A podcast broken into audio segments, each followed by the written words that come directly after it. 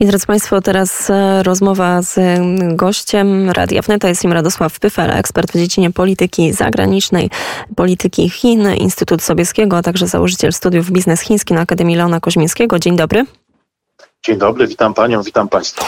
No teraz kilka chwil poświęcimy e, w sumie tak naprawdę do wielu tematów, ale zaczniemy od e, Chin i od komunikatu, który został opublikowany na stronie internetowej chińskiego MSZ, e, który przytoczył fragment z poniedziałkowego wystąpienia ministra spraw zagranicznych.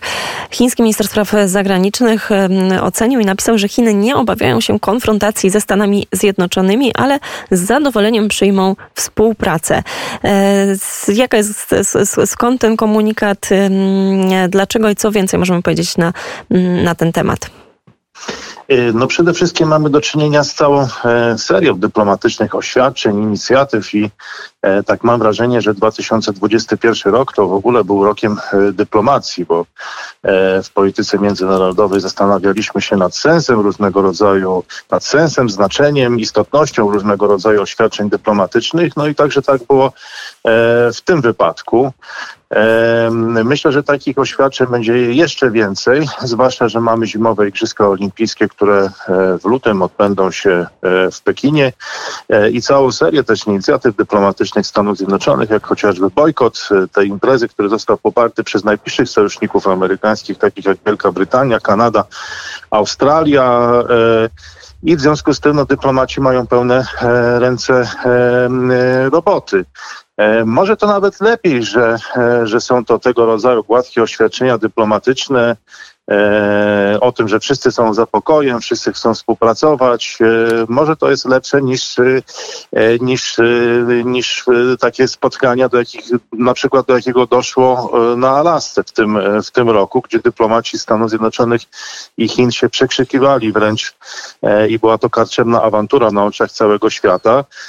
No w związku z czym wydaje mi się, że chyba, chyba lepiej, kiedy, kiedy, kiedy ta rywalizacja bardzo gorąca i coraz bardziej emocjonująca między Stanami Zjednoczonymi a Chinami przybiera właśnie taką formę gładkich oświadczeń dyplomatycznych, co oczywiście nie zmienia faktu, że te jakby e, interesy obydwu stron e, są rozbieżne, ten protokół rozbieżności składa się z wielu punktów. To jest nie tylko inna interpretacja e, praw człowieka, czy chociażby sytuacji Ujgurów w Xinjiangu, za co krytykują e, Stany Zjednoczone Chiny, a Chiny z kolei uważają, że to jest wewnętrzna sprawa e, Chin. Mamy kwestię Hongkongu, Tajwanu. No to jest wszystko, to są wszystko przyczyny tego dyplomatycznego bojkotu, do którego, które ogłosiły Stany Zjednoczone i do którego nawołują pozostałe państwa.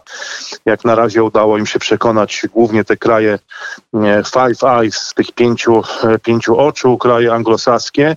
E, no więc e, Chiny odpowiadają również tutaj oświadczeniami dyplomatycznymi. Można powiedzieć, że to dopiero, dopiero początek. Nie spodziewam się, żeby w 2022 roku było inaczej, ale to znowu może nie jest wcale takie złe, bo lepiej, jeżeli to jest wojna na oświadczenia dyplomatyczne niż, niż prowadzona innymi środkami.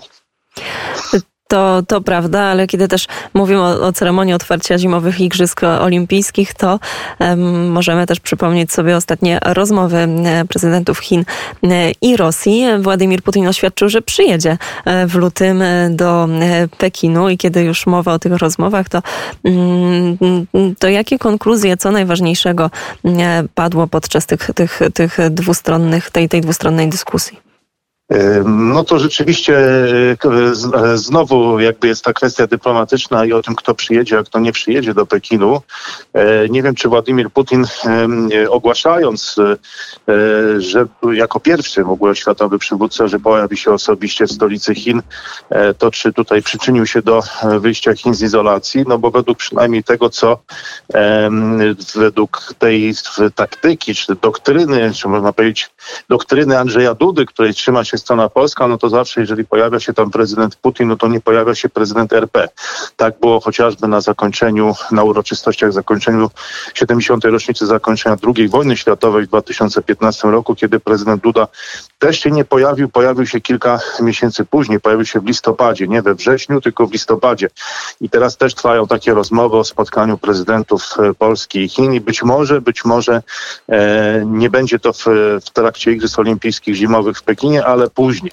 Natomiast wracając już do tego globalnego konceptu mocarstw, który toczy się na całym świecie, przetacza się przez cały świat i dotyczy również Polski, no to mieliśmy do czynienia z niezwykłą aktywnością właśnie Władimira Putina i Federacji Rosyjskiej w ostatnich tygodniach, bo to była seria trzech wizyt, e, trzech rozmów. Jakby pierwsza była z Joe Bidenem, druga była z Narendrą Modim i tutaj to jest też bardzo ważne. India jako ten kraj, e, to mocarstwo dzisiaj globalne, które również będzie miało bardzo duże znaczenie. I na końcu e, wideokonferencja z Xi Jinpingiem.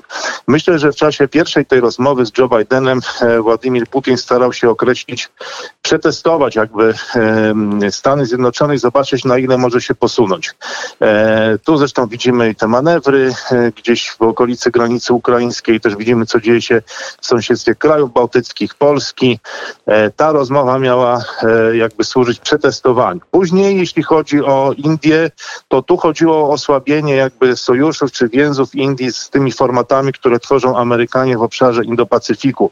Chociażby taki format jak AUKUS, czyli sojusz Wielkiej Brytanii, USA, Australii, do którego zbliża się Indie i Quad, czyli format znowu Australii, USA, Japonii, Indii w tym wypadku. No i to częściowo Władimirowi Putinowi się udało, bowiem e, sprzedał, znaczy do, doprowadził do kilku bardzo lukratywnych kontraktów na sprzedaż broni.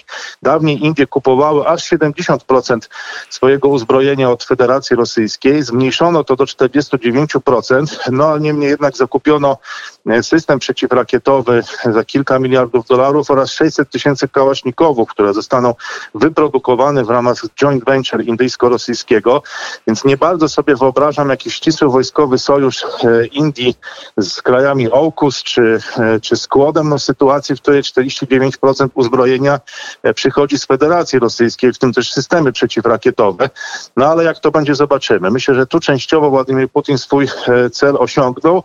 No i ostatnia ta wizyta, ostatnia ta rozmowa, już nie można mówić w czasach pandemii o wizytach, tylko raczej o rozmowach, często prowadzonych online, no to było spotkanie z Xi Jinpingiem i ono miało na celu jakby potwierdzanie e, wysokiego poziomu zbieżności strategicznej między, między Rosją a Chinami. I Rosja tu starała się przekonać, że, że ma za sobą poparcie Chin i w dużej mierze można powiedzieć, że rzeczywiście tak jest, bo tak działająca Rosja, gdzieś tam odwracająca, czy przykuwająca właściwie uwagę Stanów Zjednoczonych na zachodnich granicach Eurazji, czyli na zachodnich granicach Rosji, no jest bardzo na rękę Chinom, które z kolei patrzą, spoglądają już na Tajwan i na Morze Południowochińskie, więc nic dziwnego, że Rosja gdzieś tam tworząca jakieś takie niepokojące sytuacje na swojej zachodniej granicy jest Chinom e, na rękę, więc myślę, że w tym koncercie mocarstw w ostatnich tygodniach to Rosja była krajem, który wykonała e, trzy posunięcia e, na tej światowej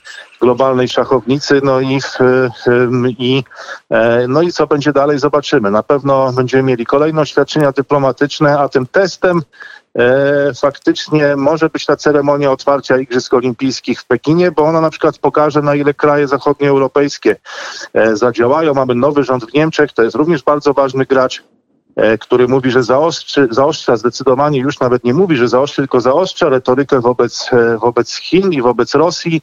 E, nie wiem, czy wobec Polski również i te kwestie właśnie demokracji, wartości liberalnych, praworządności, że to wszystko będzie bardzo ważne dla nowego rządu niemieckiego. No i w takim razie pojawia się pytanie, czy zbojkotują ceremonię otwarcia Igrzysk Olimpijskich w Pekinie, czy dołączą do tego bojkotu Amerykanów ich najbliższych sojuszników.